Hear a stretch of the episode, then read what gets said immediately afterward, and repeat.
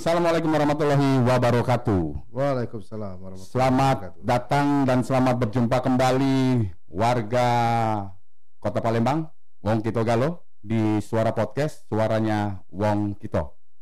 Hari ini kita kedatangan tamu kehormatan, seorang politikus muda, eh, pernah juga jadi ketua DPRD, sekarang jadi wakil ketua DPRD dan tetap menjadi ketua DPD Partai Demokrasi Indonesia Perjuangan Bung Giri Ramanda Kemas.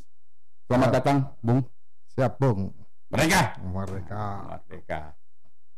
Sebagai pembuka Bung Giri ini kalau dari segi usia mungkin bolehlah dikatakan muda, tapi kalau dari pengalaman sangat luar biasa. Menjadi anggota DPRD Provinsi Sumatera Selatan dari tahun 2004 ya Bung ya. Dari 2004. 2004. Artinya kalau dia istilah pemain sepak bola kuatrik. nah, empat kali berturut-turut. Wah, boleh diceritakan? Silakan ketua. Mulai dari mana nih ceritanya? Dari awal lah, gimana sih tertarik ke politik? Ya bisa juga dari waktu kuliah gimana Kalau mulai dari awal nih panjang ceritanya. panjang. Siap. Jadi ceritanya mulai dari waktu SMP. SMP. Jadi waktu SMP itu hobi ini lagi hobi baca segala Oh, macam ah, buku. ah. Nah, kebetulan di rumah itu ada lemari isinya buku-buku politik punya almarhum Bapak. Oh iya, iya. Dia nanya, waktu dia nanya dengan beliau, boleh nggak saya baca buku itu? Mm-mm. Oh ya boleh kamu baca buku-buku politik, Mm. tapi kamu baca buku yang sebelah sini dulu. Oh, Yang dikasih bukannya buku politik dulu, apa tuh? Bung Rudi. Ah. Buku agama dulu, Bung Rudi. Oh, agama dulu ya. Jadi saya satu tahun, dua tahun lah tidak Hmm. boleh baca buku-buku politik, tapi buku yang berkaitan dengan agama, buku-buku beliau suruh baca semua dulu, diajaknya diskusi ngobrol. Jadi waktu kelas 3 SMP baru dikasihnya baca buku-buku politik. Buku apa tuh yang pertama? Kalau boleh tahu tuh. ah. saya lupa, tapi kalau nggak salah itu Indonesia menggugat Indonesia menggugat. Oi, punya Bung Karno. punya Bung Karno. Wow. Jadi dia punya naskah-naskah tulisan-tulisan Bung Karno, Bung Hatta, Sahrir, banyak semua. Ah, ah. Nah itu baru mulai baca di situ. Kemudian masuk, tapi kalau untuk organisasi dari SD saya sudah ikut pramuka. Pramuka. Kemudian di SMP di bukan di OSIS di perwakilan kelas juga. Kemudian eh, masih di pramuka juga sampai SMP. Nah mulai di SMA itu mulai banyak kegiatan. Mulailah jadi aktivis sekolah lah kalau zaman dulu sekolah, kan Pak. Ya, ya. Semua kegiatan diikutin. Mulai dari dulu ikut paskibra, PMR, bahkan jadi ketua PMR, kemudian bela negara ikut, pencinta alam ikut. Kalau ada kegiatan apa yang bisa diikutin diikutin. Diikutin ya. Nah di situ juga ketemu ada guru di SMA, itu teman diskusi, agak-agak nyentrik orangnya. Oh. Inilah yang banyak eh, bercerita bercerita. Boleh tahu siapa namanya ketua? Kawan nyenter Kalau- kita, Gak salah nama almarhum Pak Margono. Pak Margono. Kalau nggak salah udah meninggal soalnya, Udah udah lama sekali nggak ketemu soalnya. Oh. Nah itu mulai sering diskusi-diskusi politik, masalah sosial. Mm-mm. Nah tapi kalau masalah sosial dulu waktu di SMP kan saya di sekolah Katolik. Mm-mm. Nah itu mulai belajar bagaimana eh, berbagi dengan apa dengan sekitar Hmm. karena di situ diajarin bagaimana keliling kemudian melihat realita masyarakat suruh cerita Mm-mm. apa sih yang kita lihat. Hmm. Jadi kalau zaman kerennya tuh Bung Rudi ansos. Ansos. Jadi belajar ansos itu dari SMP Bung Rudi. Analisa sosial. Woi. Nah di SMA juga itulah mulai ikut partai. Jadi waktu itu ketemu dengan ya PDI zaman dulu masih PDI kacau balau. Oh iya iya iya. Waktu itu belum sebelum 27 Juli sering ngobrol karena ketua P, ketua DPC itu dekat rumahnya dekat rumah, Ah, ah, sering ah. main di sana ngobrol. Mm-mm. Jadi umur pas 17 tahun jadi anggota Mm-mm. partai, Mm-mm. disuruh megang kelurahan Mm. waktu itu. Mm. Gak lama habis itu pecah 27 Juli, Bu. 27 Juli. Nah inilah yang akhirnya membuat mendewasakan diri secara Ya, politik. ya, ya. Ya masuk kuliah kemudian ya bergabung dengan kalau organisasi ekstra kampusnya lu di GMNI, GMNI. kemudian kalau di aktivis lapangannya pertamanya dulu di KBUI KBUI. kemudian di Kesatuan Aksi Mahasiswa UI nah inilah perjalanan eh, menjadi aktivis mahasiswa aktif di gerakan mahasiswa mulai dari advokasi masyarakat Mm-mm. sampai ya segala macam mulai dari segala macam ya. Sampai kenal mama- kalau demo berlebihan biasa zaman itu kan ditangkapin Iya. titipin di Polda Metro Iya, iya. lumayan lah semalam dua Malam malam dua malam ya. Ya. Zaman itu ya enggak. Zaman itu. baru sangat represif ya kan. Aduh, gawat. nah inilah yang apa kemudian reformasi Ah, terjadi ah, 99 98. 98 99 waktu itu pemilu pertama Ya. saya ditawarkan waktu itu saya sudah ketua kecamatan Heeh. ditawarkan mau nggak caleg Heeh. cuman kan kalau di DKI kan satu cuman di, satu DPRD Iya, provinsi. cuman siap-siap paling bawah kata Iya, dia iya. Kata, kata yang ketua partai Mm, paling bawah lah mm, mm, ah ngapain sih mm, mm. jadi caleg paling bawah Iya. apalagi kan masih panas-panasnya Langsung, ya. reformasi masih Betul. Aktivisnya masih kenceng Masih, iya, masih kenceng. nggak mau lah kita Iya. mau jadi apa anggota dewan Iya. dulu Ransel tuh masih terasa di pundak ya. Ransel masih terasa masih terasa ngeritik orang iya, terus Iya, iya. mikir waktu itu mau jadi DPR kita yang di demo orang ini Ah, ah, ah. aja sudah lah Ah, iya. jangan dulu lah itulah Hmm. 99 tidak tidak eh, mencalonkan diri Hmm. tapi aktif di partai su- makin intens di sana kemudian tahun 2000 jadi bendahara BMI DKI DKI. Di Jakarta BMI ini apa ya? Banteng Muda Indonesia Banteng Muda Indonesia. Salah satu underbow ya PDIP ya. jadi bendahara tingkat provinsi waktu itu nggak lagi tingkat kota langsung Iya, naik provinsi langsung provinsi. nah dari situ ya berkarir di partai makin dekat dengan makin intens kemudian 2004 baru mencalonkan diri ya sebenarnya ini kecelakaan juga nyalonnya di Sumatera Selatan Oh, oh gitu. karena dulu rencananya nyalonnya di kota Depok dan kota Bekasi Bekasi. Oh. dapilnya dari situ Iya, dan- tapi ternyata partai memutuskan mengirim ke Sumatera Selatan karena waktu itu Sumatera Selatan baru terjadi pembersihan Pembersihan, ya. kasus Pilgub Oh, 2000 2003.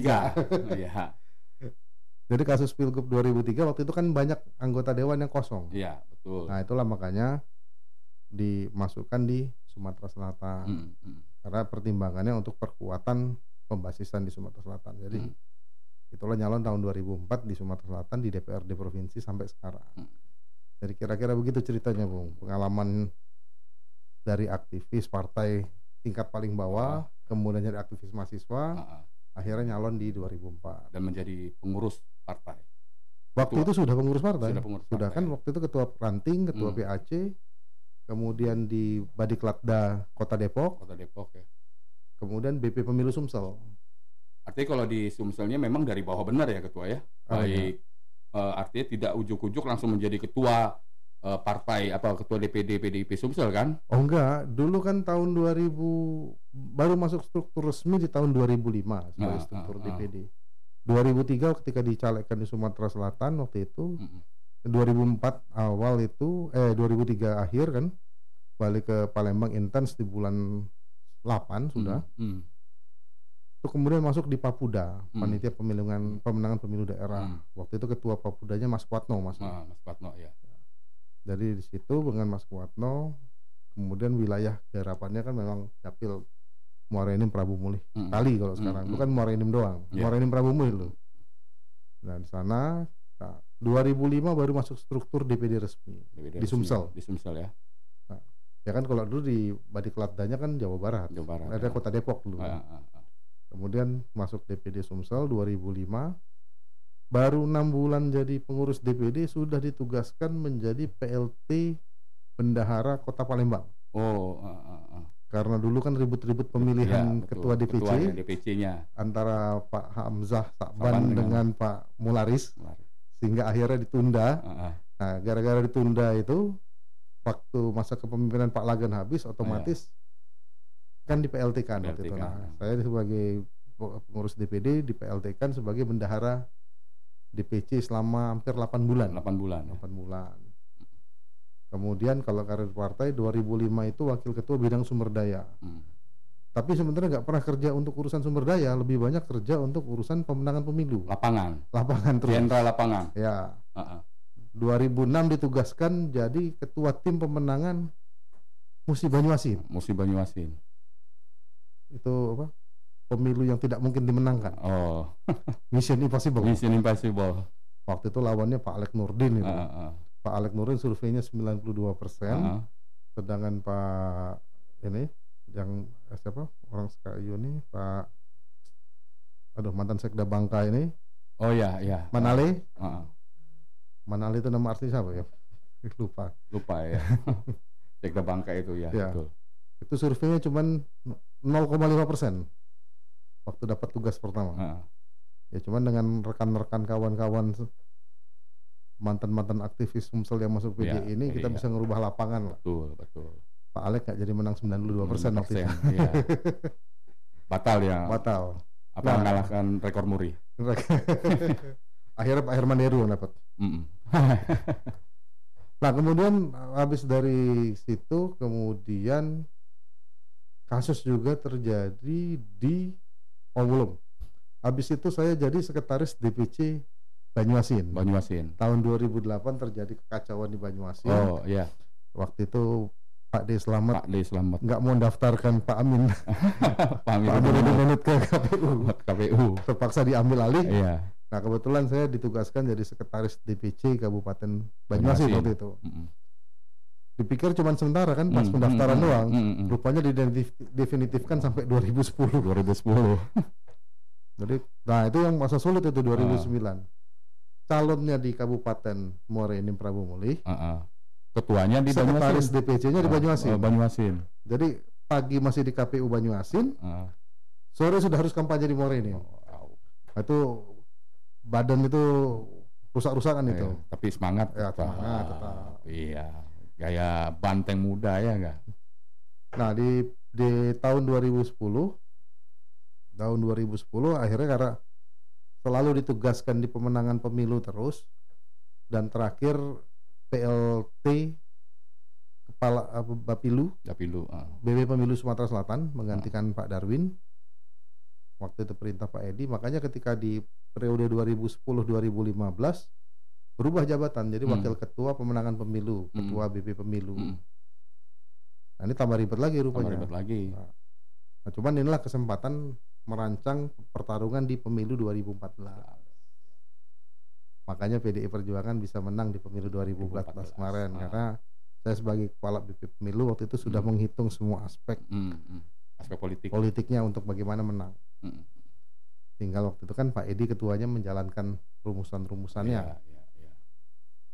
Nah, di 2010 juga ada kejadian luar biasa itu. Mm, mm, mm. Waktu Pilkada Musirawas. Musirawas. Oh ya. Nah, Ibu Ratnawati, Ibu Ratnawati. Ibnu Amin Mm, mm. tidak mau mendaftarkan Pak Ridwan Mukti ke KPU. Ah, Nah, ini balik lagi ah, ah. sebagai kepala BP Pemilu waktu itu ditugaskan jadi ketua DPC Kabupaten Musirawas Musirawas. selama 8 bulan sampai terlaksananya konvercap Kabupaten Musirawas.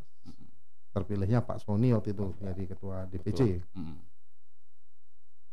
Nah, tahun 2013 pecahlah Kabupaten Pali Mm, mm. dari Muara Enim. Mm, mm. Saya ditunjuk lagi jadi PLT. Mm, mm, mm. ketika sudah ditunjuk jadi PLT jalan enam bulan harus mempersiapkan konvercap waktu itu Mm, mm, mm. Tiba-tiba dapat perintah dari DPP tidak usah dilaksanakan konvercap Hmm. menunggu konvercap bersama tahun 2015 15. didefinitifkan jadi ketua DPC Pali Ya. jadi terangkap jabatan terus ini Banyak ya, banyak. jadi kalau ditanya di PD ini pernah jadi ketua partai tingkat kecamatan kecamatan pernah, Pernah. bendahara kabupaten pernah Pernah. sekretaris pernah, Ketua ketua, pernah. pernah. Jadi udah dicobain Oh, iya. semua nih. Makanya ketika terpilih menjadi ketua DPD PDIP Sumsel, Partai Demokrasi Indonesia Perjuangan Sumsel, meskipun eh, ada nama Kemas di belakang, itu tidak menjadi beban ataupun itu tidak menjadi semena-menanya seorang Giri Ramanda terpilih menjadi ketua DPD, bukan begitu ketua? Ya, kalau di PDI kan ada yang namanya scoring aktivitas kegiatan oh partai. iya, iya. Ya boleh dicek lah scoring Boleh saya dicek ya, dibandingkan scoring. dengan kader-kader Sumsel. Ah, ah, ah. Kalau saingannya paling 3 4 orang cuman. tiga empat orang ya. Ya. Oh, Kenapa iya. 3 4 orang? Karena Hmm. tadi posisinya dari 96 sudah pengurus ranting. Mm-mm, mm-mm, 27 Juli ikut. mm-mm. 27 Juli. Artinya proses di partai ini sudah dilewati semua pengurus Mm-mm. kelurahan pernah, Mm, kecamatan pernah, di badan tingkat kabupaten kota pernah, Mm. Pimpinan kabupaten kota pernah, mm. pimpinan ormas tingkat provinsi pernah. Artinya ya ini kan perjalanan karir di partai yang sudah panjang Sudah dan lama. lah ya. Makanya ketika saya menjadi ketua DPD ya ini dipilih bukan karena saya ponakan Megawati ya karena ada fit and proper testnya Tes. untuk melaksanakan. Dan ada kerja nyata, Ya, kerja-kerja politik nyata. sama ketika saya menjadi ketua DPR di Sumsel, Mm, kan orang bilang kok ngalahkan senior. Ya, Hmm. kalau dibilang senior juga waktu itu saya sudah tiga periode, Oh ya sudah sudah periode yang juga. ketiga. Iya, senior juga. Artinya sudah 10 tahun di DPR Iya, di Sumsel. iya. Betul, betul. Kalau ditanya pengalaman, pernah anggota, sudah pernah ketua komisi selama lima tahun. Mm, Artinya ya beradu di situ kan, walaupun eh, di situ juga ada tes oh, iya. waktu menjadi ketua Mm, DPRD, mm, mm, mm, ada ada ujian awal, mm. kemudian ada wawancara. Hmm. Jadi itu semua dilewati Dilewati dengan ya. scoring, eh, dengan scoringnya, Mm, dengan penilaian penilaiannya. mm. Ya akhirnya kan DPP memutus artinya tidak semena-mena karena saya ponakan Megawati, Iya, bukan betul, begitu. Betul, betul, sepakat. Ya walaupun kalau isunya ya karena saya Ya, ponakan Megawati iya. ya kan isu Isu. yang nggak ngerti internal PDI. Yang nggak ngerti terang. Ada lagi satu momentum yang tidak bisa dinikmati oleh semua orang adalah momentum 98. Iya nggak, Bung? Wah, Ah. Oke, apakah juga pengalaman di politik ini hampir sama ketika proses Bung Giri membangun keluarga? Nanti sesudah pesan-pesan berikut ini kita akan kembali bersama Bung Giri Ramandake, Mas. Oke, Wong Kito Galo kembali lagi di Suara Podcast, suaranya Wong Kito. Kita tadi sudah membahas dalam perjalanan karir seorang Giri Ramanda Kimas dari proses bawah sampai akhirnya menjadi ketua DPD Partai Demokrasi Indonesia Perjuangan Sumatera Selatan dari eh, anggota DPRD ya ketua ya akhirnya menjadi ketua DPRD dan sekarang menjadi wakil ketua DPRD Provinsi Sumatera Selatan. Tadi kita sempat singgung sedikit tuh ketua. Ya. Apakah proses perjalanan di partai ini sama asiknya ketika proses memulai hidup baru berkeluarga seorang Giri Ramanda Kemas? ya. Ya, mungkin ada trik-trik pendekatan ke jomblo-jomblo yang ada di kota Palembang nih. Ya kebetulan juga kan ketemu dengan istri juga sama-sama eh, waktu itu dia pengurus BMI Kota Palembang. Iya, Jadi ya sama-sama di partai juga. partai juga. Sebelumnya dia kan pengurus KNPI Kota Palembang. Mm, mm, Jadi eh, artinya kebetulan ketemu di sana dan karena sama-sama di organisasi kan sudah paham kesibukan. Nah itu betul. jadi penyesuaiannya nggak panjang lah. agak panjang ya. Ya lebih mudah lah. Lebih mudah ya. ya kita pernah hidup susah berpartai, hidup berumah tangga ya biasa Ah. aja. Trik-trik khusus mungkin Apa yang diterkus Kedua, Ya, ah. sama aja seperti sama aja ya. Dijalanin aja. Yang penting kan kita berusaha mendengar apa yang mau Ah. dimaukan istri. Sama anak-anak. Oh, Kalau iya. sekarang anak-anak tiga kan, Anak-anak tiga ya. apalagi anak gadis itu kan susah ini. Oh iya. Nyari bapaknya terus. Iya. Tapi mungkin ada quote-quote khusus kali ketua. Ada kata-kata sakti apa? Rayuan maut. Nggak ada ya? Nggak ada. Nggak ada ya. Asik. Aduh. Prosesnya jalan aja gitu ya. Kita bukan termasuk yang romantis. Oh, iya. Roman- ro- rokok makan gratis tapi Tapi biasanya seorang aktivis itu romantis loh ketua. Tanda Romantis kutip ya. Ayo. Setelah menjadi, eh, berkeluarga ini eh, istri di rumah sangat mendukung ya oh iya, seluruh kegiatan ya, sangat mendukung. sangat mendukung ya. Apalagi kan tahun ini kan tahun politik ketua, Ya, tahun politik. Ada tujuh pilkada di provinsi Sumatera Selatan. ya kalau itu udah kebal lah dia. Udah kebal dia ya. Ya kan periode tahun yang lima tahun yang lalu juga sama. Sama aja ya. tujuh pilkada. Bahkan Ah. 2018 kan ikut Hmm, apa ikut juga dalam pertarungan pilkada ini kan Oh, ikut iya. dia ikut keliling, ikut, ikut keliling ya. bantu kampanye. Jadi ya udah biasa lah dengan kesibukan kita. Anak-anak Ya anak-anak kalau yang tua kan sudah Udah paham, ngerti. paling Ah. yang kecil aja yang yang anak gadis ya. ini masih Ah, harus di ya. apa? ipuk-ipuk dikit lah kalau bahasa gitu. anak Nah, papa, anak papa. anak papa. Seorang perempuan itu orang yang pertama dicintainya, cinta pertamanya yang tidak akan pernah dilupakan adalah papahnya. Makanya harus treatmentnya beda. Oh iya beda. Kalau saya anak pertama saya Perempuan. perempuan. Kalau kata orang tua-tua, cepet tua, cepet dapet cucu. Cucu. Aduh gawat ini. Paling berapa tahun? 8 tahun lagi Bu Rudi. Iya, ya sekedar joke lah. Ya kalau setahun dua tahun lagi ada kejadian yang akan apa namanya bikin males tuh ketua. Ya sekarang kelas 3 SMP ya anak saya. Nanti dua Oh. tahun lagi SMA. Kalau udah nanti ada yang Ada tok apa? tok ya, assalamualaikum om. Nah, udah males, udah males gue tuh, udah males. Bisa ketemu Khadijah om, ah, lah males. Kalau yang bayangin Bung Rudi diapelin keluar golok atau keluar pedang. Eh, keluar toa dia. Oke itu. Dia di tujuh pilkada kabupaten ini, menurut ketua daerah mana yang punya eh, potensi ya, potensi bagi PDIP untuk bisa memenangkannya? Atau semuanya sama nih? Oh, kalau klasifikasi sih kita buat klasifikasi kan. Eh, eh, Jadi kalau analisisnya sekarang ini ada tiga Mm. klasifikasi pertarungan Mm. yang di pilkada 2020 ini. mm, mm, Satu yang relatif aman dan mudah dimenangkan. mm, mm, mm. Ini ada tiga kabupaten. Tiga kabupaten. Boleh disebut? Ketua? Oku Selatan, Oku Selatan, Oku Induk, Oku Induk, karena lawannya kota kosong. Kota Kosong. Yang kedua Oku Timur, Kota Oku Kosong? Timur, nggak kota kosong. nggak jadi. Karena ada in- independen.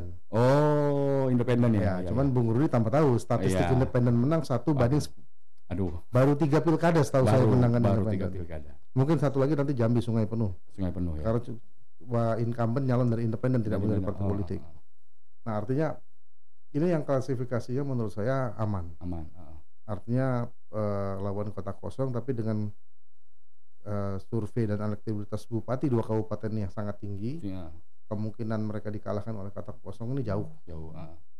Jadi hampir hampir mustahil lah mereka kalah. Bukannya tidak mungkin, tapi Iya, hampir seteng kalau mau ada kota kosong menang itu siapa sih yang mau duitin kota Iya, kosong? Artinya membiayai kampanye iya, kota kosong betul, ini. betul. Nah, kalau di Oku Timur kan lawannya eh, independen Independen. dan tentunya kan jaringan partainya udah kuat mendukung Betul. kepada Bung Enos jadi Ah. kemungkinan apalagi Pak Deru kan pasti orang melihatnya sama tadi Iya. figuritas Pak Enos ditopang figuritas Pak Deru. ah, ah, ah.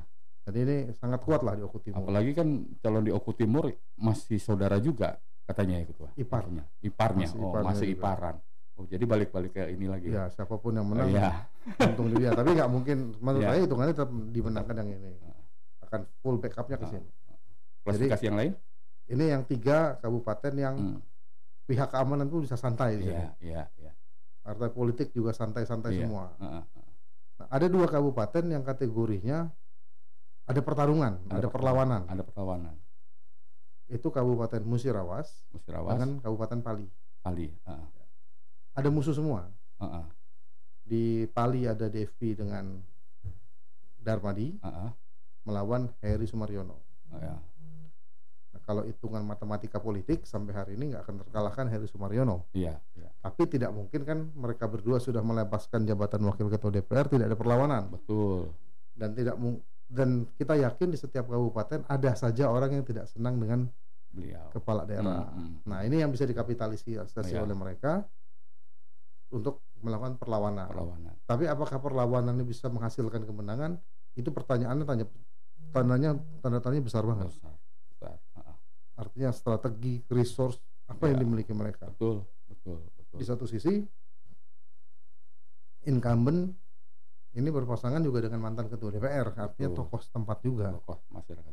Artinya ini ada pertarungan yang berat. Ah, ah. Karena Devi dengan Darmadi adalah mantan Ah. anak buahnya Pak Ah. Sumaryono di DPR kan Ah, gitu. ah, ah, ah, ah. Ini pertarungannya ada pertarungan, ada perlawanan tapi tidak habis-habisan. tidak bisa-bisa. Ah, Masih banyak question marknya untuk Iya, penantang menang. swing voternya juga masih Ya. banyak. Ya, swing voternya tinggal 22 persen. 22 persen.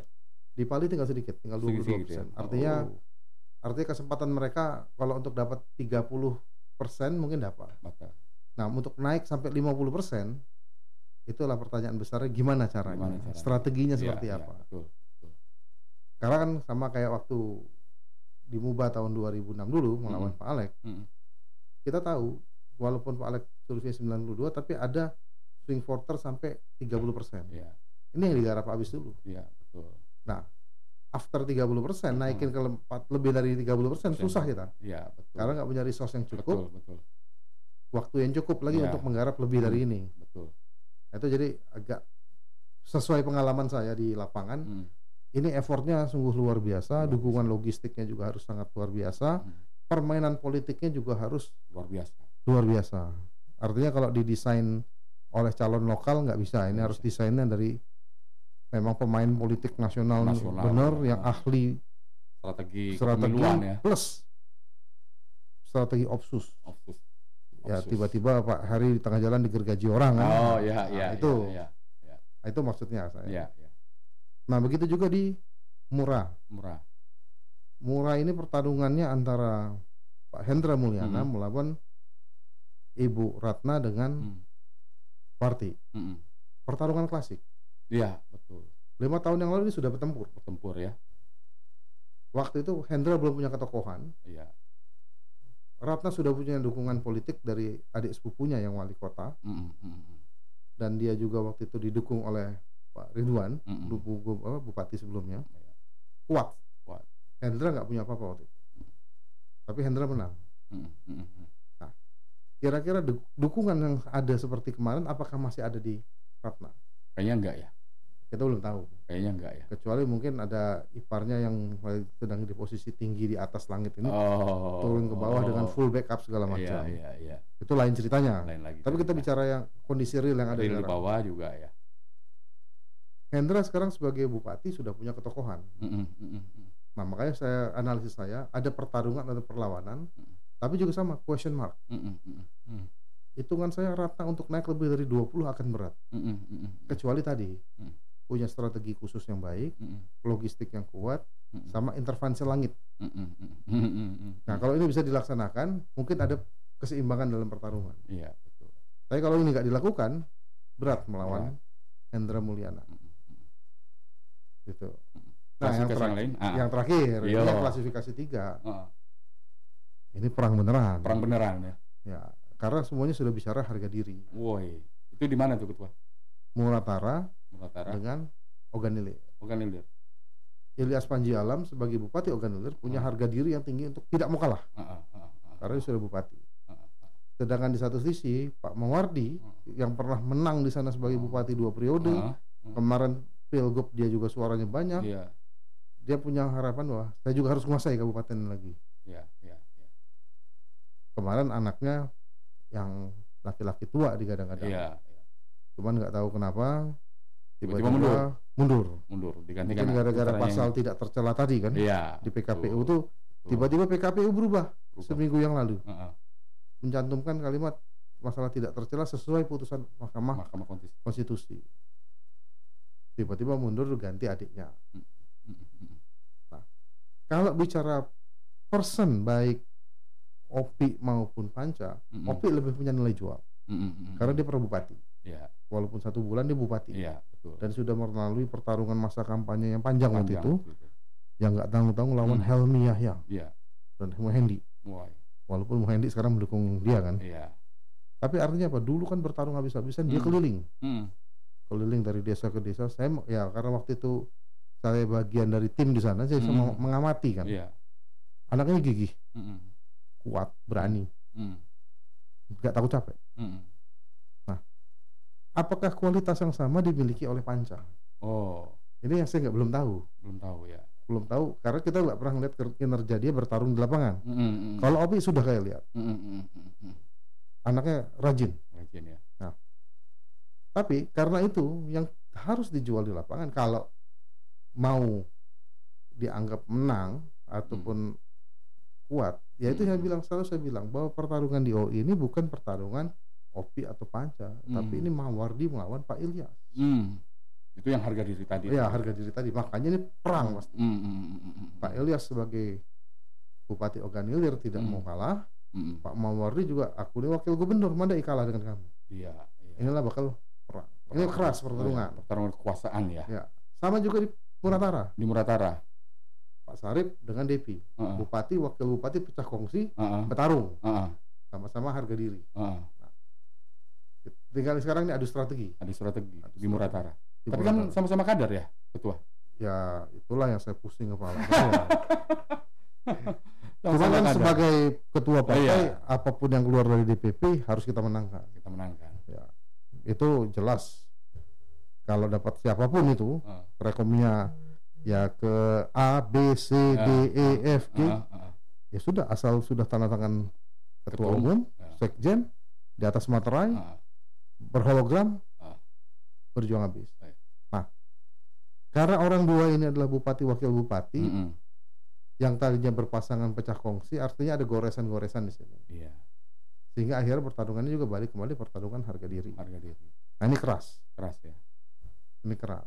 Jadi dua kabupaten keras, dua kabupaten ada perlawanan, Mm-mm. tapi tetap waspada. Mm. Tiga kabupaten Agak mudah. agak ya, mudah untuk dimenangkan. menangkan.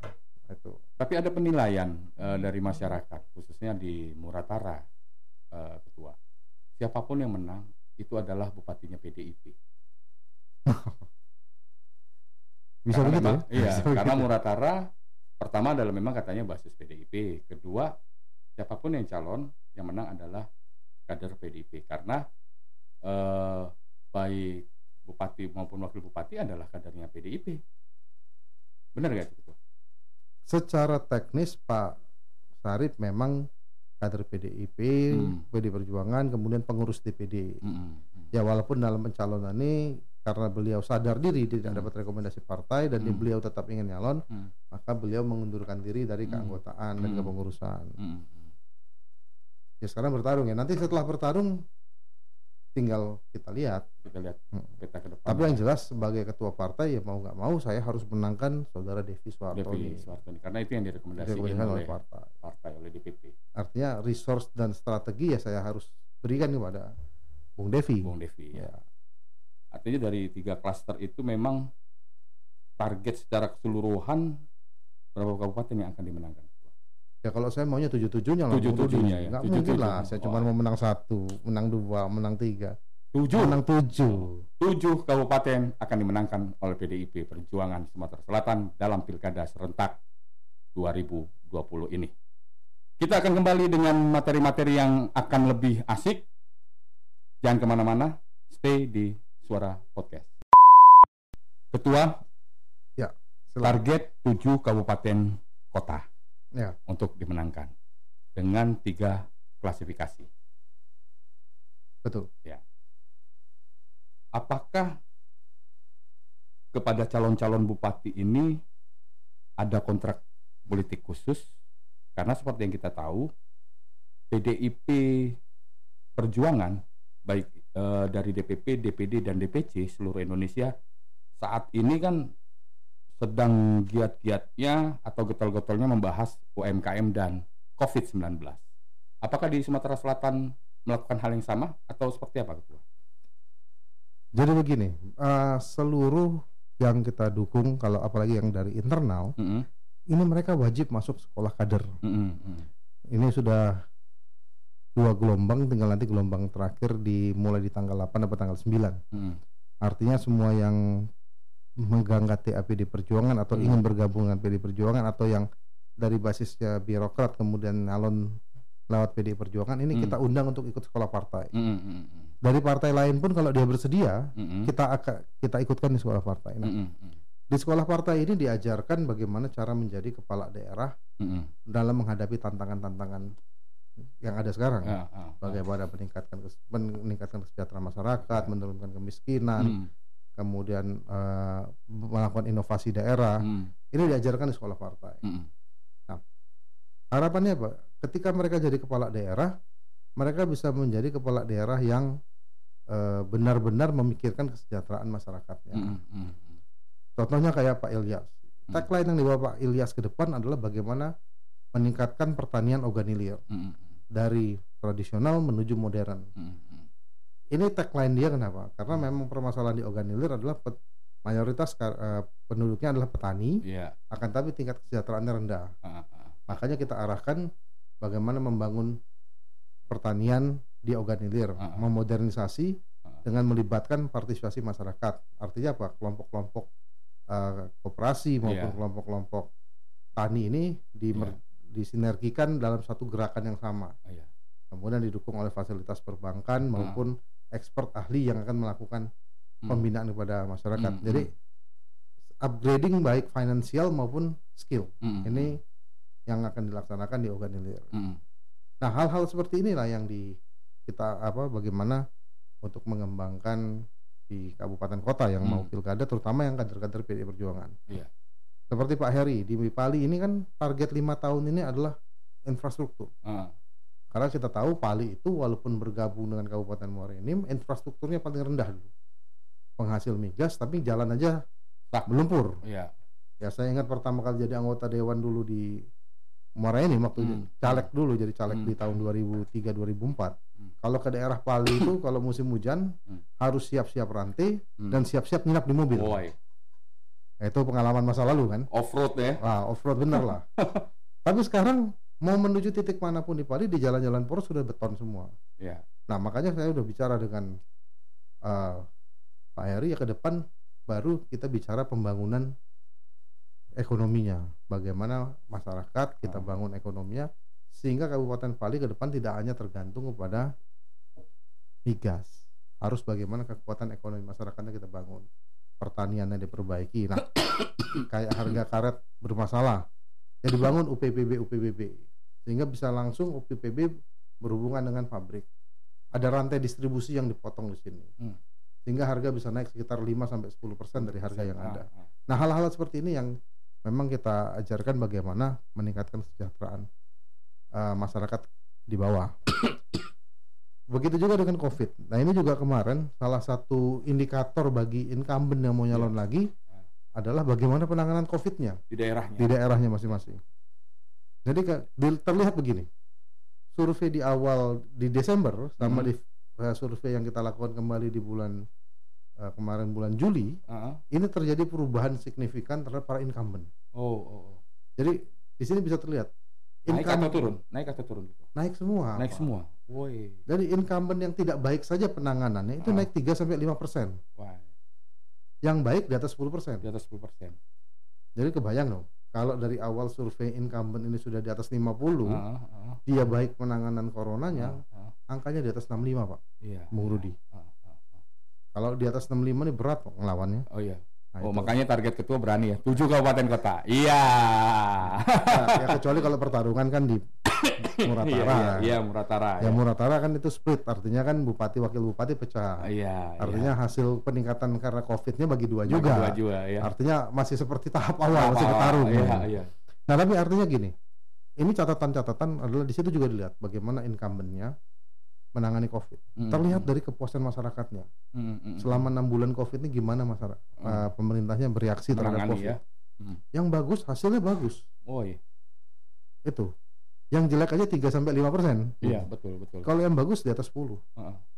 Bahkan yang luar biasa Pak Ilyas di atas 20 Pak. Oh, 20 persen Di ya. atas 20 persen. Dari sekitar 40 jadi 60-an lah berarti sekarang. Dari 56 sekian, hampir 58 persen, eh, 57 persen. 57 persen sekarang. Dari 38, 38 persen ya. Iya. Kalau dari teori pemilu kan biasanya 5-10 persen lah. Iya. Nah ini naiknya sampai 20. ya itu satu kedua dilihat dari enam bulan menjelang pelaksanaan. Kalau Betul. surveinya di atas 50% petahana Berat untuk berat untuk dikalahkan. Nah itu teori-teori kayak gitu ya, teori-teorinya kan seperti bis- begitu. Betul. Tapi kan saya bilang tadi kemungkinan-kemungkinan ini bisa terjadi berubah kalau ada hal-hal yang Tsunami politik ya tsunami politik atau Ah. intervensi langit. langit. Hal-hal seperti itu yang bisa Hmm. berubah. Hmm. Tapi kalau angkanya sudah uh, measure di atas 50-60 persen berat Hmm. biasanya. Apalagi kalau strong supporternya udah di atas 40 Hmm. persen atau hampir mendekati 50 persen, makin Ah, tambah ah. berat untuk dikalahkan. Ah, Jadi itu kemarin juga akhirnya kan ada baru satu kabupaten yang diumumkan waktu itu Muratara, Iya, yang lima belum, eh, yang enam belum. yang enam belum. Iya. Makanya kan kemudian dibahas lagi di Juli, Hmm. disurvei lagi oleh DPP. lagi.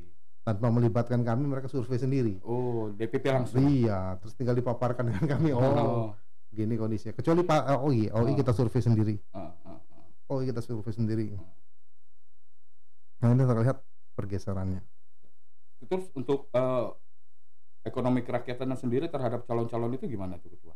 Karena kan kita tahu eh, PDIP ini adalah partainya Wong Cilik dan dasar ekonomi Wong Cilik ini adalah ekonomi kerakyatan. Aplikasi dari ekonomi kerakyatan adalah usaha kecil menengah dan sejarah pernah dan terus membuktikan lah dalam kondisi krisis apa pun yang survive yang survive itu adalah UMKM. PDIP Provinsi Sumatera Selatan memandang UMKM ini terhadap calon-calonnya seperti apa?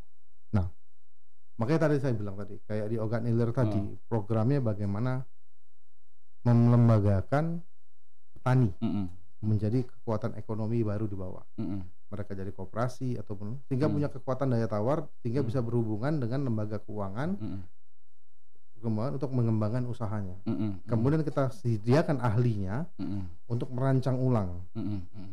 Nah ini yang dilaksanakan target ke depan pembangunan lima tahun ke depan di Ogan Ilir. Iya, Contohnya seperti itu. iya. Nah, kemudian seperti di Musirawas, Pak Hendra itu kita concernkan bagaimana menggunakan kekuatan eh, lokal untuk Ah. membangun ekonomi masyarakat. Ah, Contohnya dalam masalah Covid kemarin, Iya. beliau membeli bahan bakunya dari masyarakat yang ada di Musirawas untuk Oh. dibagikan kepada Masyarakat, Masyarakat. Musirawas sendiri. sehingga eh, beras, eh, kemudian ayam ataupun ke- semangka kemarin Ah, ah, itu semuanya dari masyarakat Musirawas dibeli kemudian dibagikan kembali dalam bentuk bantuan sosial. Bantuan sosial ke masyarakat. Ini kan salah satu cara Betul. bagaimana menguatkan UMKM. UMKM di bawah Betul. agar mereka survive di tengah kondisi Hmm. pandemi seperti Mm, ini. mm, Dan ini sudah dilakukan. Kemudian di Oganilir kemarin Pak Yas itu Pemda buat masker. mm, Yang ngerjakan adalah semua penjahit yang ada di Kabupaten Oganilir. Oh ya, Oh, Jadi semuanya dibagi. Dibagi. Semuanya dapat kue dari Covid ini. dari COVID ini. Ya mungkin itulah kenapa surveinya naik sampai 20%. 20 persen. Nah, ini hal-hal yang sudah dilakukan oleh kader-kader PD Ah, Perjuangan di ah, lapangan. ah. Begitu juga Pak Heri kemarin juga melakukan hal yang sama bagaimana ini untuk masyarakat terlebih dahulu. Ah, ah, ah. Jadi kalau untuk kader-kader PDI Perjuangan ya harapan kami ini terus dijalankan Hmm. bagaimana meningkatkan ekonomi masyarakat. Mm, mm. Bahkan saya bilang kemarin kalau ke depan kita masih berharap ada bantuan uh, sosial untuk Mm, keluarga menengah ke bawah Hmm. yang perlu bantuan pangan. mm, Ini kalau bisa disinergikan dengan UMKM di tingkat lokal. mm, mm, mm. Misalkan keluarga menengah ke bawah dapat Hmm. jatah setiap bulan tiga ekor ayam, mm. 30 ekor butir telur. Hmm. Nah ini bisa disinergikan dengan para peternak ayam dan peternak telur Mm, mengambil dari masyarakat, kemudian dibagikan kembali ke masyarakat. Hmm. Jadi ekonominya balance. mm. Jadi Pemda bisa melakukan subsidi menyehatkan masyarakatnya dengan hasil dari masyarakat sendiri. masyarakat sendiri. Terus kan eh, dalam COVID ini kan daerah Sumatera Selatan, ya mungkin juga di daerah kabupaten kota yang ada di Sumatera Selatan kan rata-rata masih merah atau orange lah, belum ada yang kuning ataupun hijau. Apakah PDIP Perjuangan juga dalam eh, pemberian surat dukungan kemarin kembali menekankan bahwa status itu harus dirubah kepada para kandidat-kandidatnya? Ya masalahnya kan ini susah karena sebentar lagi mereka yang incumbent besok bakal cuti semua mulai tanggal 26. ah, ah, ah. Artinya ini tanggung jawab PJ PJ, PJ-PJ dan -nya PLT nanti. PLT. Iya, iya. Kemudian mereka baru dilantik nanti kan Februari tahun depan. Mm, mm, mm, Tapi gini, Bung. Covid ini sekarang tergantung masyarakat. mm, mm, mm, Saya melihat sudah ada kelelahan di pihak pemerintah. mm, mm. Sehingga akhirnya pemerintah sudahlah.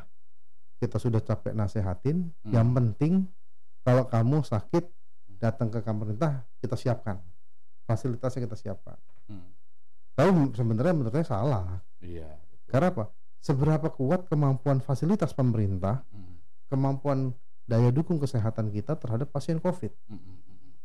Ya mungkin kita dengar ada yang nakal-nakal orang sakit apa dibilang COVID itu Hmm. itu itu namanya case lah. Case lah ya. Tapi kita kita bicara daya dukung rumah sakit, Mm, daya dukung sistem kesehatan ini yang jadi masalah. mm, mm, mm.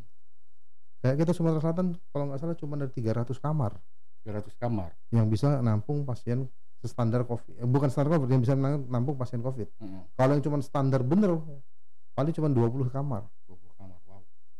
Tapi yang disiapkan untuk pasien COVID 300 kamar. Kemudian kalau ada masalah nanti dibuat rumah sakit darurat di Jakabaring, Jakabaring, Wisma Atlet. Wisma Atlet. Itu skenario skenarionya. Iya. Nah, cuman kan sekarang ini kan akhirnya kan eh, yang jadi masalah sekarang ini yang banyak bukan COVID yang ganas. Iya. Rupanya banyaklah sekarang OTG. OTG. Orang nggak sakit tapi Iya. kalau di swab positif. Iya. Ketika dia batuk ada kumannya Iya, ada untuk dropletnya. Nah, kalau dia nggak batuk nggak ngapa-ngapain sebenarnya Iya. nggak apa-apa. Apa-apa. ya. Nah, ini kan yang dijaga karena orang OTG. Nah, perilaku masyarakat ini sebenarnya yang harus dikendalikan. Dan banyak yang jadi masalah ini pasti di perkotaan. Ya, saya juga kadang-kadang bukan apa, heeh. memang kata presiden kita sudah harus eh, membiasakan kehidupan gaya baru. Iya. Jangan new normal, nggak boleh Iya, katanya new normal itu luar negeri kan. Luar negeri ya. Gaya kehidupan baru. gaya baru. Iya betul. Cuma saya sendiri masih takut, Bu. Heeh. Kalau harus datang kondangan rame-rame masih Iya takut. betul. Sama bung. Agak parno dikit masih. Tapi ini sebenarnya kan ya saya serba susah. Apa Hmm. kalau kita kunci masyarakat Hmm, satu bulan nggak boleh keluar rumah, hmm. Stres nggak masyarakat? Stres. Ya. Nah ini yang stres. Ekonomi stop nggak bu? Stop ekonomi. Ekonomi kemarin terhambat enam bulan saja, Iya. sudah minus 5 persen itu. Betul. Apalagi Singapura yang mengandalkan Jasa ya. jasa dari negara-negara sekitar. Begitu orang Indonesia selama empat bulan nggak ada yang terbang ke Singapura, Hmm, 30 persen dia turun. hmm, Minus. hmm, hmm, hmm. Tokonya tutup semua. Betul betul betul. Terbayang kan? Artinya apa? Lockdown itu secara ekonomi membahayakan. Hmm. Tapi di satu sisi kalau tidak di lockdown, ini penyebarannya tambah banyak. Nah sekarang yang bisa kita lakukan adalah bagaimana masyarakat disadarkan pribadinya untuk saling menjaga. Contohnya kalau di luar harus pakai masker, ketemu orang, menghindari kerumunan orang. Hmm. Nah ini yang harus di bagaimana mendisiplinkan masyarakat, Nah, bukan mendisiplinkan, menyadarkan masyarakat. Menyadarkan masyarakat. Karena kalau dibilang harus didisiplinkan, satu bulan nggak boleh keluar rumah. Hmm. Gak repot Ya, juga.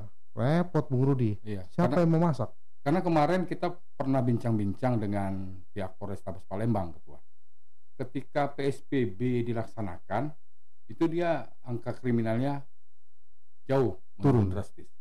Tapi begitu PSBB dibuka, langsung dua kali lipat naik tingkat kejahatan di Kota Palembang. Artinya Ngejar target ya? kejar target. Nah, ini juga makanya ke dulur-dulur Galo nih, wong kita Galo di Palembang, ya tetap dijalanilah protokol kesehatannya pakai masker, bawa hand sanitizer. Tapi saya tidak Tidak. akan tunjukkan karena ada sponsor. Dimarahin jauh direktur. aja, agak jauh aja. Dimarahin sutradara katanya, ya kan?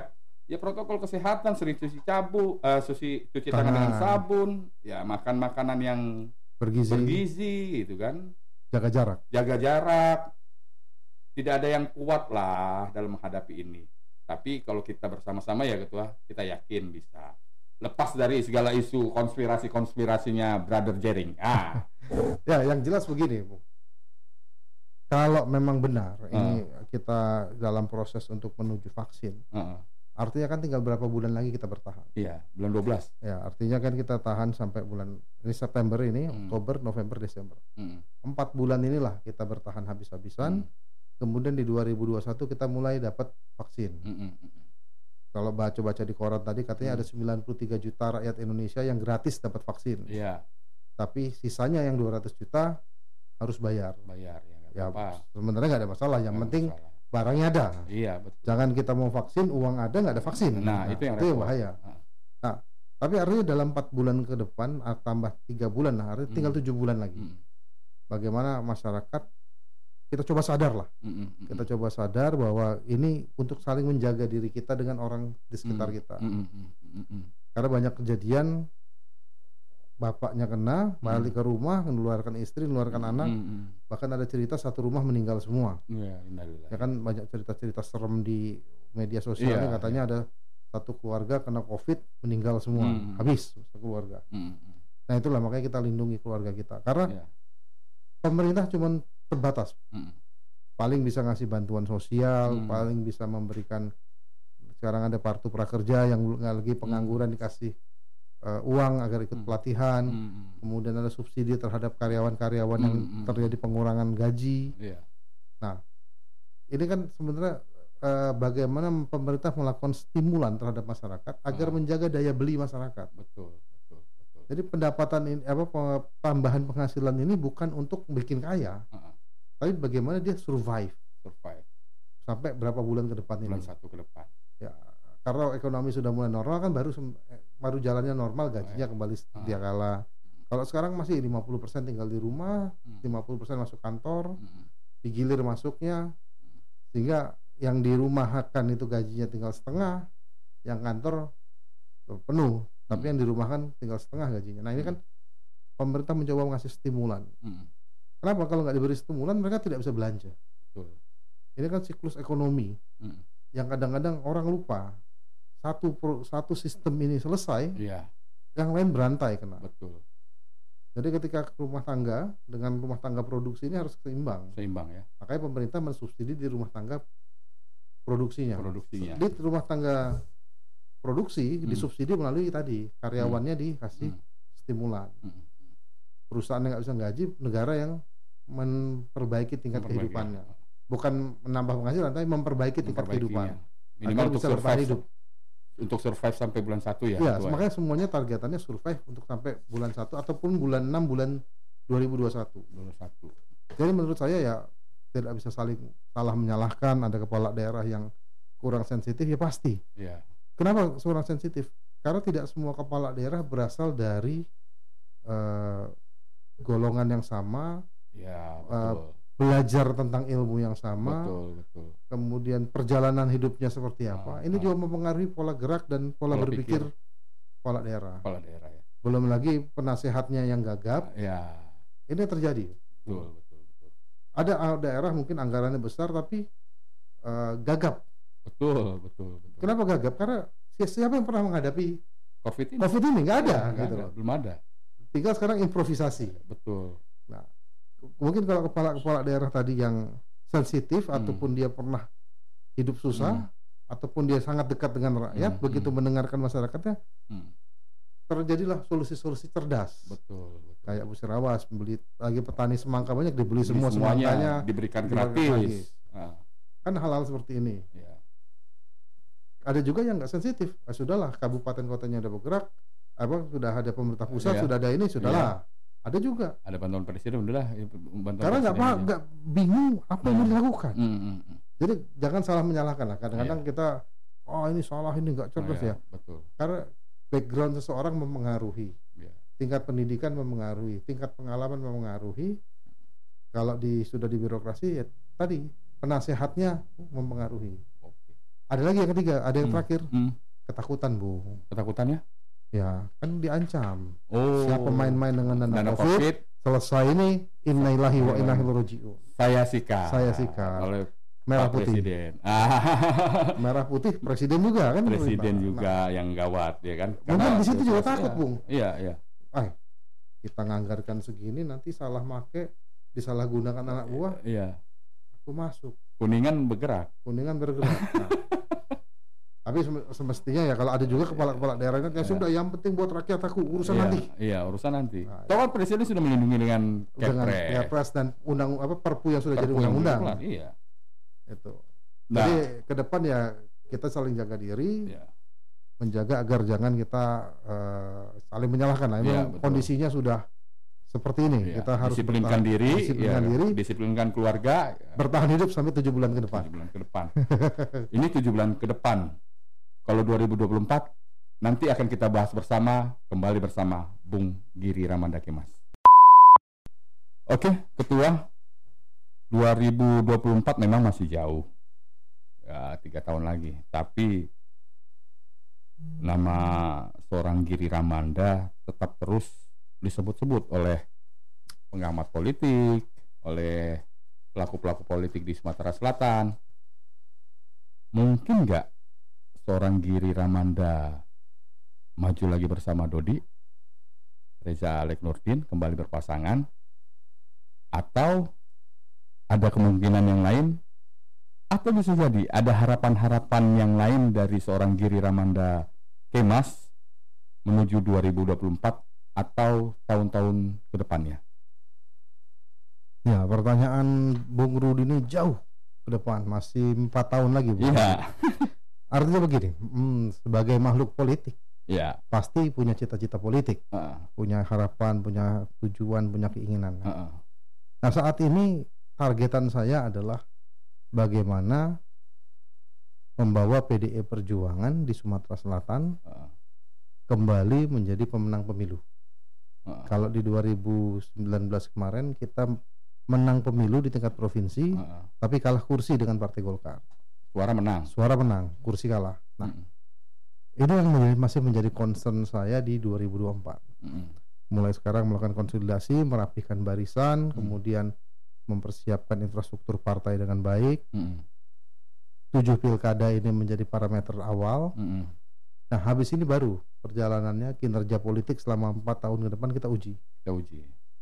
Artinya semua probabilitas masih mungkin. Mm, Apakah saya berpasangan lagi dengan Dodi? Apakah Hmm. saya berpasangan dengan orang lain? Apa Hmm. saya maju sendiri? Atau Hmm. saya malah tidak maju? mm, mm, mm, Atau malah saya mungkin calon ke kabupaten? Atau Hmm. saya maju ke DPR RI? mm, mm, mm. Ini kan probability probability politik yang Hmm. masih harus diuji di lapangan. di lapangan.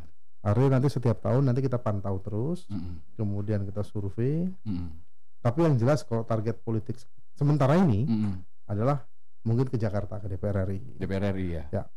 Hitung-hitungannya karena saya eh, di Sumsel 2 ini, Sumsel 1 kan kemarin kursi kita cuma dua dari tiga. Nah Ah, harus ya. diperbaiki, harus Oh, ada ya. peningkatan kursi. Makanya Iya. eh, saya menyiapkan diri ke sana dulu.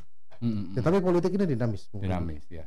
Nanti 2021 kita uji lagi Uji lapangan. lagi kita lihat momentum ya. 2002 kita tes lagi lapangan seperti apa. Mm, mm, mm, 2023 kita tes seperti apa, baru kita putuskan. mm, mm, mm, Opsi-opsi yang ada ini, yang Hmm. mana yang paling baik. Tapi yang jelas targetannya adalah PD Perjuangan menang di 2024 dulu. 24. Ini targetan politik. Sehingga barisan yang disusun ini bukan cuma sekedar untuk memenangkan saya, tapi Hmm. memenangkan partai dulu. Iya, iya. Kan kalau di PD Perjuangan lebih percaya siapa pun yang diputuskan partai itu akan didukung oleh mesin partai yang handal. nah, sebagai ketua partai yang kita siapkan dulu adalah mesinnya dulu. Mm, Jadi percuma aja kita berangan-angan bercita-cita besar di ujung, tapi pangkalnya nggak disiapkan. betul. Nah ini yang saya siapkan terlebih dahulu. Ya baru nanti kita berhitung di 2023. Infrastruktur dan instrukturnya berarti harus siapin dari Oh iya, sekarang. ya. infra dan suprastrukturnya Oh, iya. siap semua. Mm, Baru 2023 disurvei mm. ke mana kita melangkah. Karena kalau sekarang terlalu prematur mau mengatakan saya berpasangan dengan si A, berpasangan Oh. dengan si B, Mm. berpasangan dengan si si C. Karena ini kan masih Masih dinamis, panjang ya, masih panjang ya. masih dinamis hingga 2024. Nah. Terus harapan ketua juga umpamanya melihat kader-kader muda potensial PDIP ini ke depan eh seperti apa sih yang diharapin kader-kader muda PDIP? Karena just apa yang kita lihat di contohnya di Kota Palembang sendiri eh PDIP Kota Palembang itu ada beberapa kader potensial ya kan? Ada beberapa kader potensial yang sekarang duduk di PDIP kemudian juga di beberapa daerah. Adakah dorongan politik dari seorang Giri selaku ketua DPD PDIP terhadap kader-kader muda supaya ayo jangan takut bekerja dan berkarya di dalam politik dengan tanda kutip sekalipun. Ya ini yang saya tekankan dengan kawan-kawan yang menjadi anggota legislatif Mm-mm. maupun uh, eksekutif yang sudah ada sekarang. Iya. Misalkan kalau dia ingin maju, dia wakil, mau jadi wali kota atau bupati di 2024. Heeh. Susunlah barisannya dari sekarang. Iya. Kerja-kerja politiknya laksanakan. Hmm. Karena sebagai ketua partai, saya hanya bisa mendorong, Hmm. mengencourage, memberikan nasihat terhadap apa yang akan harus digerakkan. Hmm. Hmm. Tapi putusan akhir kan di DPP partai pasti melihat survei. Iya. iya. Tapi kalau gerakannya nggak disusun dari sekarang, Nah, ya. ya nggak bisa. Nggak bisa ya. Sama kayak di kabupaten. Mayoritas anggota DPRD eh, dari PD Perjuangan di kabupaten itu Hmm. jago di kandangnya masing-masing. Oh. Mau berapa kali pemilu legislatif di dapil dia pasti jadi. Oh. Karena tadi jago kandang. Jago kandang. Tapi begitu kita mau naikkan kelasnya menjadi calon kepala daerah Heeh. Atau calon DPRD provinsi, Heeh. kelepuk. Oh, karena dia cuma membangun ketokohan di daerahnya. daerahnya. Makanya saya Dapilnya. mendorong bagi yang sudah jadi pimpinan dewan, Ah, ah. sudah jadi ketua sekretaris bendahara, Hmm, tidak hanya main di kandangnya, hmm, sudah harus bicara main di tingkat kabupaten. hmm, hmm, hmm. Sehingga kita punya stok calon-calon kepala daerah di 2024 yang baik. Hmm, hmm, hmm, Tokoh-tokoh Buddha, tokoh-tokoh yang kuat, tapi bukan kuat di hmm, kandangnya sendiri. Hmm. Nah ini ini penyakitnya di PDI. hmm, hmm, hmm. Jadi ya kalau ada yang caleg 4 5 kali kuat itu ya wajar karena mereka dia raja di kandangnya. Hmm, Kita pernah survei salah satu kabupaten kemarin. Survei eh, per dapilnya. hmm. Tinggi namanya. Hmm. 78% di dapilnya Hmm, semua orang hmm, kenal. hmm, Kalau dia nyalon calon bupati atau wakil bupati survei di atas 15%. hmm, Tapi di kabupaten lain kosong, nggak ada yang Hmm. kenal. Jadi ke- di dapil yang lain. hmm. Rata-rata di kabupaten kan 3 sampai 5 dapil. Hmm. Jadi cuma kuat di satu dapil. Hmm. Jadi begitu di average paling 3% 4% Oh, iya. suaranya. Ah, Jadi nggak cukup untuk layak ditampilkan sebagai calon kepala daerah. kepala daerah. Nah ini yang perlu saya rubah, yang saya Ah. sampaikan pada kawan-kawan untuk dirubah. Ah. Begitu sudah jadi KSB, sudah jadi pimpinan DPRD, Hmm. targetnya satu kabupaten, satu kota itu harus kenal dia. Oh, Karena mungkin cita-citanya suatu saat adalah kepala daerah iya. Atau naik ke tingkat yang lebih tinggi ke provinsi. Apalagi kalau yang sudah empat periode di kabupaten. Ah, Nah ini yang kita desain sekarang. ah, ah. Nah yang sudah jadi dari wakil menjadi kepala, Ah, ah, ini harus disiapkan dengan detail lapangannya seperti apa. ah, ah. Kalau tidak disiapkan dengan detail, Hmm. tidak di tracking kayak tadi Hmm. 2021, 2022, 2023, Iya. mau main di ujung aja kami kalau saya Hmm. tidak percaya yang hasil di ujung. Iya. Politik instan. Nggak percaya saya. Politik instan itu bisa terjadi hanya di beberapa tempat. Iya. Itu pun angkanya juga tidak besar-besar aman. Hmm. Karena kalau dari pengalaman, walaupun kita mau instan di ujung, Hmm. tidak bisa instan juga. Iya.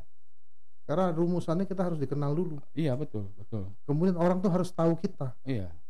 Baru yang namanya sesuatu itu ada nilai. Iya. Tapi kalau cuma langsung datang ujuk-ujuk, hai hai hai, saya mau Oh, kampanye, Saya mau topik ini ini. Hmm. Ya. sama aja membuang garam di laut. Iya betul. Nah ini makanya saya tidak mau yang instan. Hmm. Saya maunya semuanya berproses. Iya. Proses dan momentum. Ya. ya kan. Ya yang dari luar mau gabung ke PDI silakan. Ah. Ya mulailah bergerak. Kalau dia mau dari luar ya bergerak.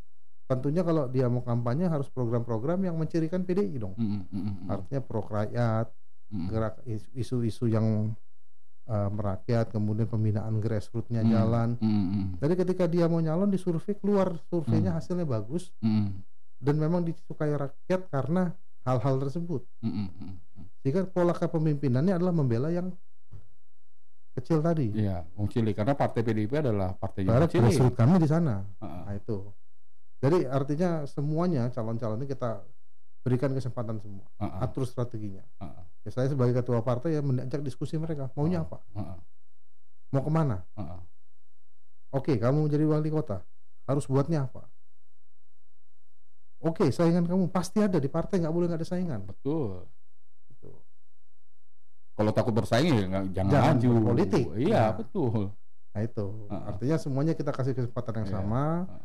Siapa yang datang minta nasihat, kita akan berikan Iya. nasihat, apa yang harus dilakukan. Kemudian stringnya di 2023, Dua tiga ya, baru ngambil kebijakan kebijakan ke mana arahnya. ke mana arahnya. Tapi sampai sekarang semua kader kita dorong untuk bermain. untuk Kalau untuk masalah. Bung Giri sendiri eh, prospek ke depannya seperti yang tadi disebutkan ya, inginnya menjadi legislator DPR RI ya.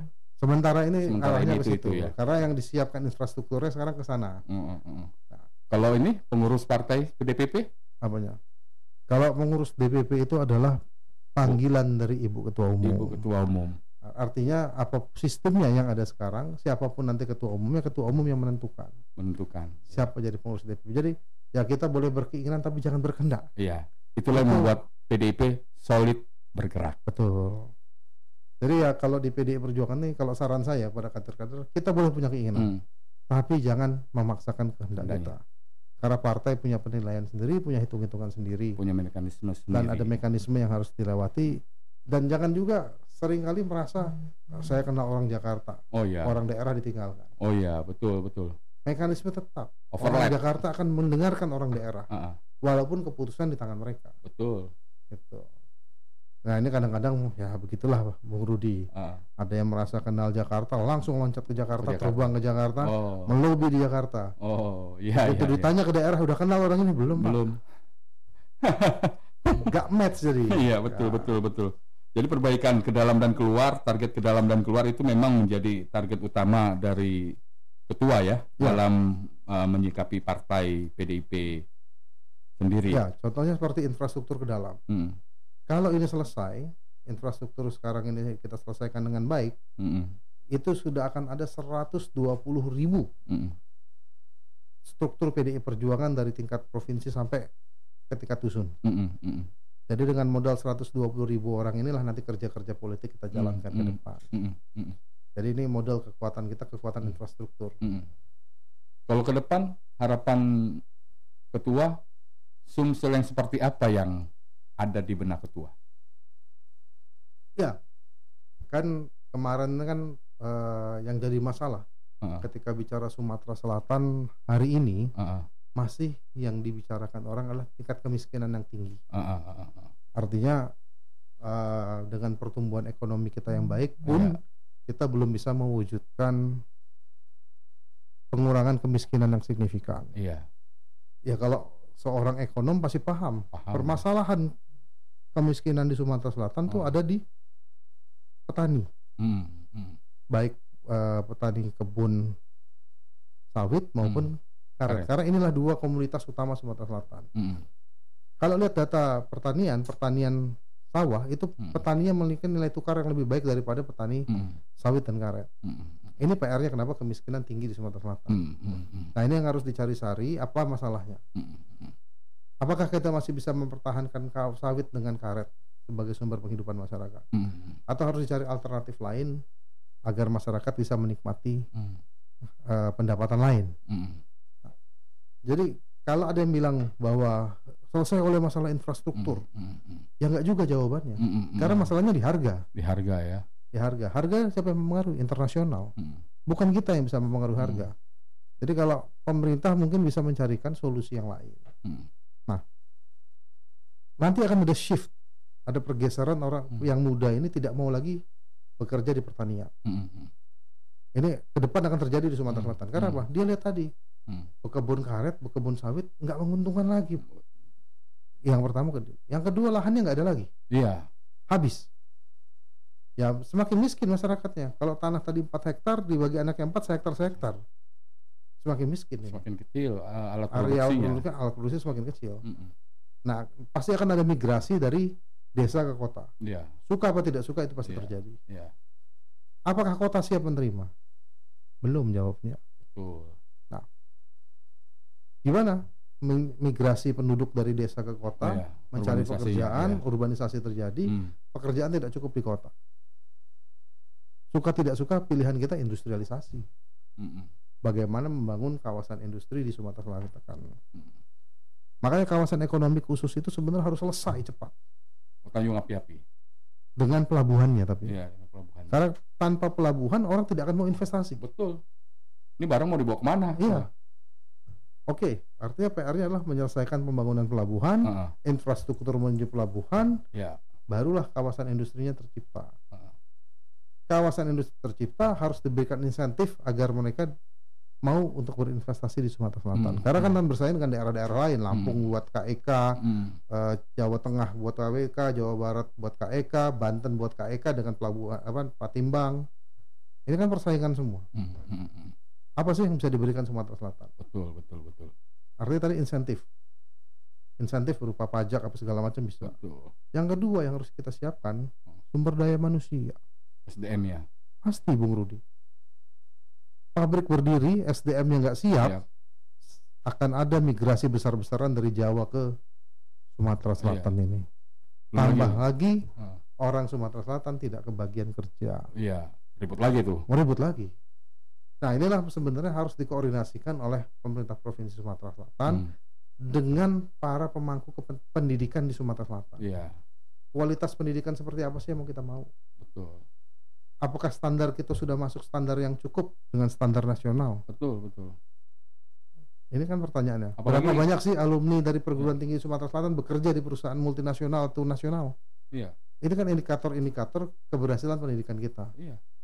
Nanti pihak perguruan tinggi akan ngomong, Hmm. Pak, ini inputnya dari bawah yang salah, Pak. Iya betul. Kenapa? Ya kami kan terima sudah jadi, Ah. sudah lulus SMA. Nah. SMP-nya gimana? SMA-nya gimana, SMP-nya Iya, gimana, SD-nya iya. gimana. Nah inilah perlu sinergi antara kabupaten yang mengelola SD SMP dengan provinsi yang mengelola SMA dan pusat yang mengelola perguruan tinggi. Betul betul. Kalau ini sinergi, kualitas pendidikan Sumatera Selatan naik, Hmm. sehingga ketika kawasan industri dibangun tidak kalah bersaing dengan dari Pulau Jawa. Hmm.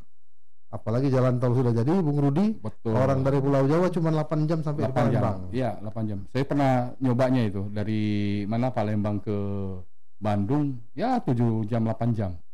Itu udah naik kapal feri ya. Ya. Kalau ke Lampungnya tiga setengah jam, 4 Betul. jam. Ah. Oke, Bung Giri, Ketua.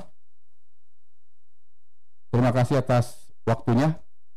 Sebelum saya tutup, mungkin ada statement dari Bung Giri selaku Wakil Ketua DPRD ataupun Ketua Partai Demokrasi Indonesia Perjuangan Provinsi Sumatera Selatan dalam menyikapi COVID-19 ini ke seluruh viewers eh, suara podcast.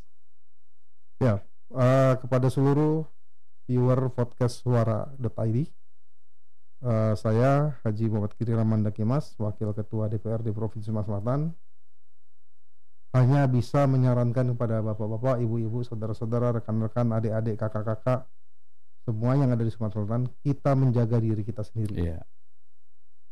patuhilah protokol kesehatan agar kita semua terhindar dari penyakit ini.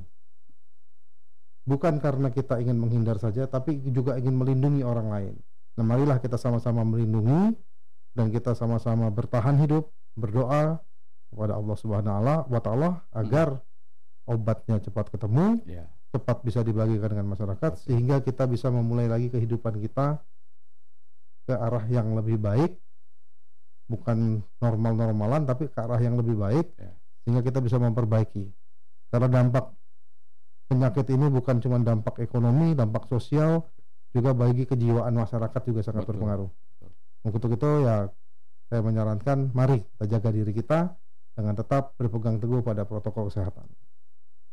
Terima kasih Ketua. Sebagai catatan penutup saya eh dalam proses waktu perjuangan politik panjang seorang Giri Ramanda Kemas mener, men- apa menempa seorang Giri itu percaya pada proses politik yang natural bukan instan. Bagi seorang Giri Ramanda, rakyat adalah segalanya. Terima kasih warga Kota Palembang untuk menyaksikan suara podcast terus. Jangan lupa untuk like, share, komen, dan subscribe. Sekalian bunyiin tuh lonceng notifikasinya. Terima kasih. Bismillahirrahmanirrahim. Wassalamualaikum warahmatullahi wabarakatuh. Mereka.